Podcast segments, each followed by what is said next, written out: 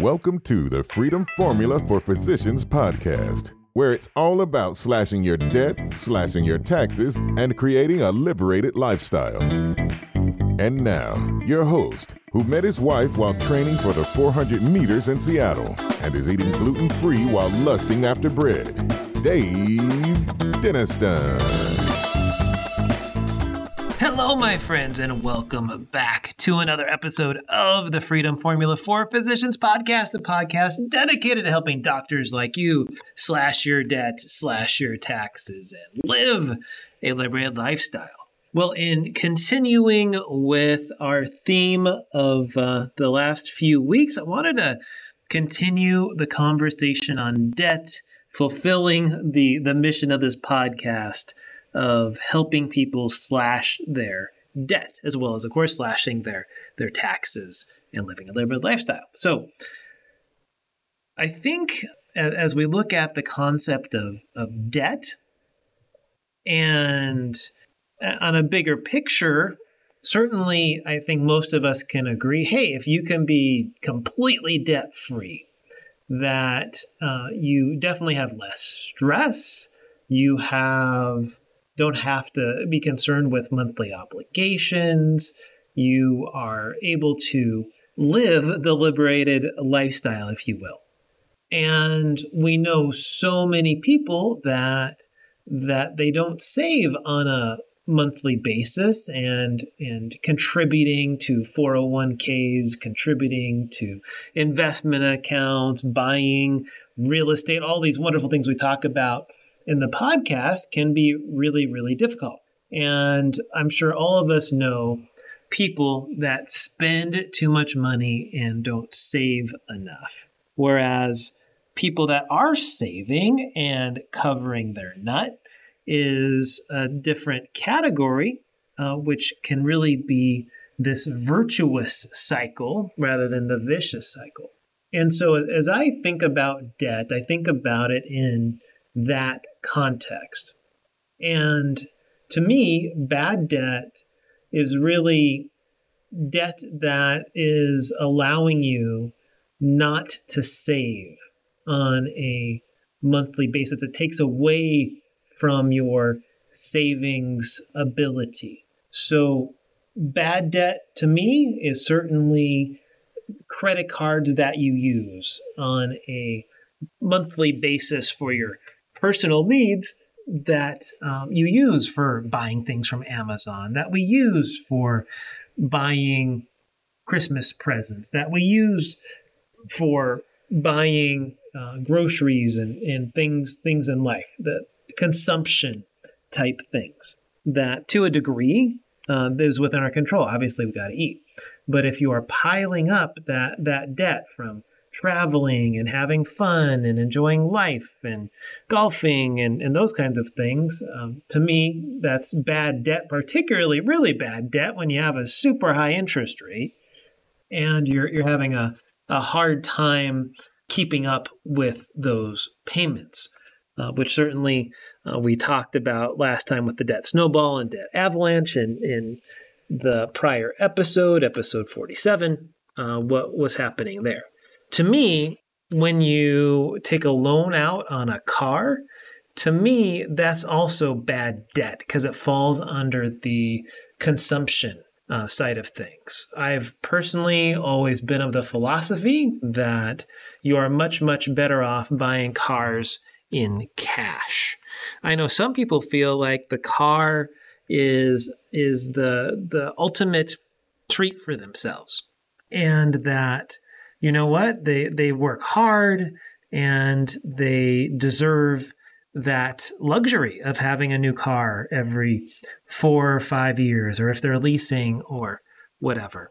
But in, in my opinion, I think if that's someone's decision, hey, that's their decision. But for me in my life, I personally believe that's that's bad debt because the second you drive that car off the lot, that puppy's going to depreciate you're not going to be able to sell it back for what you bought it for. Nor in normal normal times, anyhow, maybe during during uh, the early days of COVID, you could have bought a a new car and sold it for more than than what you had originally bought it for. So maybe there was a time that that bad debt became a good debt because you could actually make money off of the thing.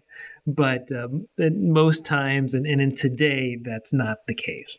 You drive that car off the lot, you just lost money. You know, you bought it for thirty-five thousand dollars. Now you can sell it back for thirty-three or thirty-two or thirty. You know, five thousand dollars down the drain that you ain't gonna get back. And if you have it on debt, that's even worse, right? That exacerbates that problem. So, as I think about bad debt, if you will, a small amount is manageable, right? A small amount is is okay. And the higher your net worth, the more assets that you have, the less of a bad thing that it is because you have lots and lots of assets and cash flow to cover that liability. So I think there can even be degrees of bad debt where it's like, man, you're making a hundred grand a year and you have $70,000 in debt uh, from consumer stuff. That's really, really bad because that's going to take you an awfully long time to pay that back, particularly when it's like on a 20% interest rate, right?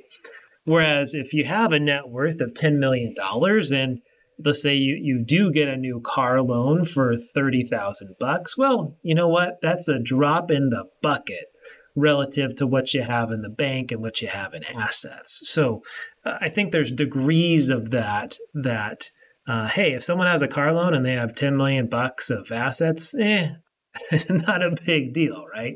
But if they have a a uh, $10 million mortgage on their $10 million net worth, well, you know, might might have a different degree of risk there with that. Let's take a pause for a second here and go to our commercial break. I hear all the time from physicians I wish I learned all this financial stuff in medical school. Yet there doesn't seem to be enough time, and the year is now almost at a close. Wouldn't it be great if you could snag a copy of some resource that just made it simple and easy? My friends, as you know, I am committed to increasing your financial knowledge. I am committed to help guide you through the confusing maze of financial decisions with awesome resources that will actually help you. That's why, through the end of the year, I have a very special offer for you. You can get a free copy of my ultimate year end planning checklist. Yep, that's right, free resource right here to help you close out the year. It's pretty much everything you need to think about as this year wraps up. I know the last thing that any of us want to do is be stuck with a big tax bill or forget something that's so easy to do, and you just could have done it in a short period of time. So if that's you, text the word checklist, C H E C K L I S T to this phone number 833 343 2986 to pick up your free copy. Don't let this podcast be like other ones where you've heard some awesome information, you get some new ideas, but you don't actually get anything completed. To snag your copy, text checklist to 833 343 2986. Again, text checklist to 833 343 2986. Now, back to the show. So, good debt, meanwhile, speaking of houses, you know, I, I certainly think something that at least has a high degree of probability of appreciating is a really good thing. Certainly, your primary residence falls under that, where, hey, every single month uh, you you pay that bill and and you build a little bit of equity into it, even if the price never goes up. At least you have some money that when you sell the thing, you should be able to walk away with. Uh, you buy uh, rental homes to a degree. Again, uh, there there's a point at which that makes an awful lot of sense. But on the same tone, just like with bad debt, there's a point at which that good debt can become bad debt because gosh, if if you're not getting the rent in on a monthly basis and you don't have the assets to back it up, now you're screwed. Right now, now you have this monthly obligation that's dragging you down, and you're not making money on it. I personally have was initially very much against debt. I I made uh, I was in a position, as I've talked about many times, in uh, late 2008 where I had no no car loan, um, no house loan, no student loans. Uh, everything was free and clear, no debt whatsoever. And then I go and make this business acquisition, and all of a sudden I had more of what many people would consider the good debt of uh, a business that's supported by cash flow, but it, became so burdensome we had to uh, re- redo those things and reevaluate the situation and, and restructure that quote unquote good debt. So I've, I've personally experienced a good debt becoming a bad debt because there was too much of it when uh, things did not work out the way that we had assumed that it would in the midst of the 2008 crisis and many other reasons, which I've detailed in other podcasts. Now, um, since that time, you know, I worked, worked, worked, worked, worked. I used, paid back various family loans that I had used to, to be leveraged. And those turned out to be good debt at the end of the day because we made a good deal of money on it. Uh, I, as I went to try and accelerate my net worth, I got into the land business. I had no student loans. I had no car loans still. Everything we, we bought, we always bought in cash. And in following that, that principle, uh, I started taking out, as if you've listened to this podcast for a while, about six years, seven years ago, I took out some 0% interest rate credit cards that, and my, my business line of credit, using someone else's money to go and buy assets.